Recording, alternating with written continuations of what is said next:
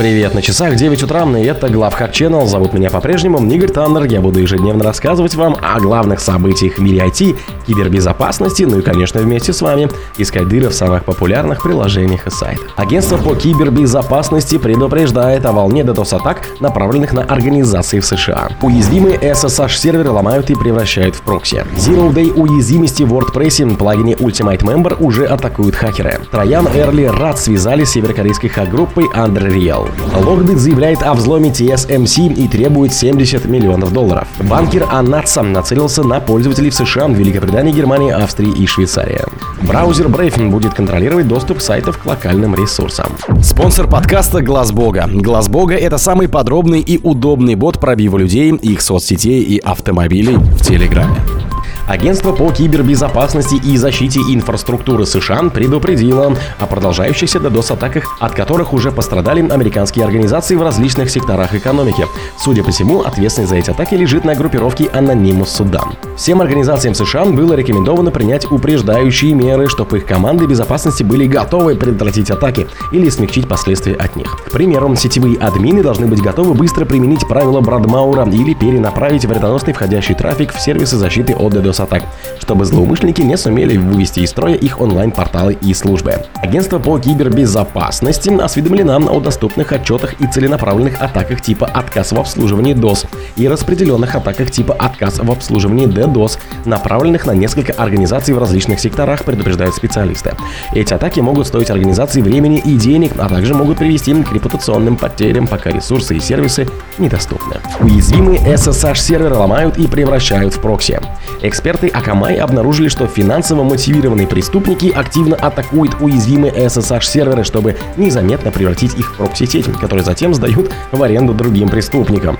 Такие атаки носят название прокси-джекинг, по аналогии с крипто-джекингом, когда хакеры воруют ресурсы взломанных систем для добычи криптовалюты.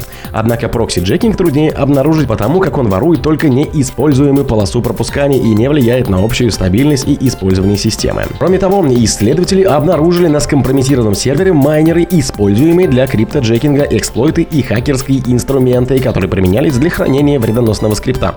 То есть, похоже, злоумышленники либо полностью переключились на прокси-джекинг, либо использовали его для получения дополнительного пассивного дохода. Zero Day уязвимость в WordPress в плагине Ultimate Member уже атакуют хакеры. Хакеры используют уязвимость нулевого дня в плагине Ultimate Member для повышения привилегий. С помощью этого бага злоумышленники взламывают сайты, обходя защиту и создают новые учетные записи админов. Плагины Ultimate Member предназначены для облегчения регистрации и создания сообществ на WordPress сайтах, и в настоящее время у него насчитывается более 200 тысяч активных установок. Уязвимость, которую уже взяли на вооружение хакеры, получила свой идентификатор и оценку 9,8 балла по шкале уязвимости, то и считается критической. Проблема влияет на все версии Ultimate Member, включая последнюю версию 2.6.6.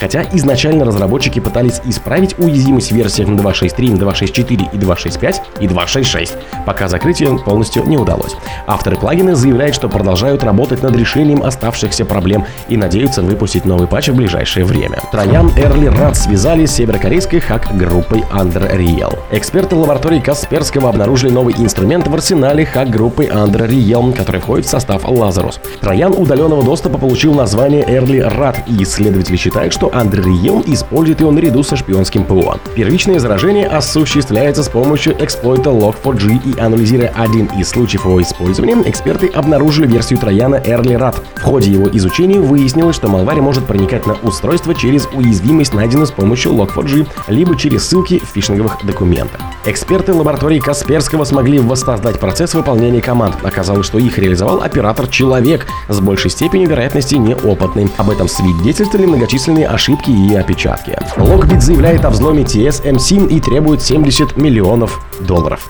Вымогательская группа Logbit заявила, что взломала TSMC, крупнейшего в мире контрактного производителя микросхем. Злоумышленники требуют выкуп в размере 70 миллионов долларов и обещают, ну не сливать уж все эти украденные данные, если им заплатят.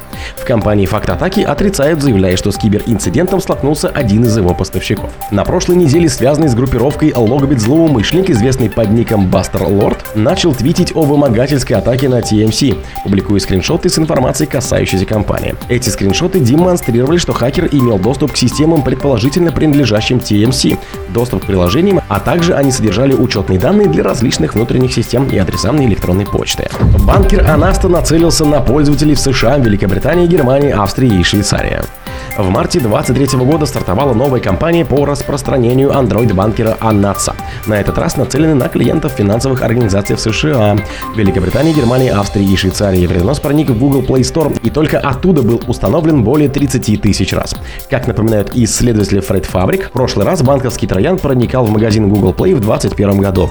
Тогда он маскировался под сканеры PDF-сканеры QR-кодов в приложении Adobe Illustrator и фитнес-трекере. В итоге его загрузили более 300 тысяч раз. Хотя эксперты неоднократно сообщали Google о вредоносных приложениях и их удаляли из магазина, злоумышленники быстро возвращались, загружая новый дроппер, замаскированный под другое приложение. Во всех изученных случаях приложения попали в Google Play в чистом виде, то есть не содержали вредоносного кода, только потом получали вредоносные обновления. Вероятно, это и позволяет злоумышленникам раз за разом избегать обнаружения и проходить проверки Google. Браузер Brave будет контролировать доступ сайтов к локальным ресурсам. Разработчики Brave объявили, что их браузер скоро обзаведется новой функциональностью, которая позволит пользователю самостоятельно решать, как долго сайты могут иметь доступ к локальным ресурсам. Фактически Brave поможет бороться с сайтами, которые следят за посетителями, сканируя их открытые порты или злоупотребляя доступ к сетевым ресурсам, что может приводить к раскрытию личной информации. Начиная с версии 1.54, Brave будет автоматически блокировать сканирование портов, которые занимаются многие сайты. Кроме того, сайты часто используют аналогичную тактику, пытаясь составить профиль посетителей, чтобы повторно идентифицировать их каждый раз, когда они возвращаются. Запуская скрипты, которые обращаются к локальным ресурсам на устройствах людей, сайты могут обнаруживать уникальные паттерны в браузерах пользователей. О других событиях, но в это же время не пропустите. У микрофона был Игорь Таннер. Пока.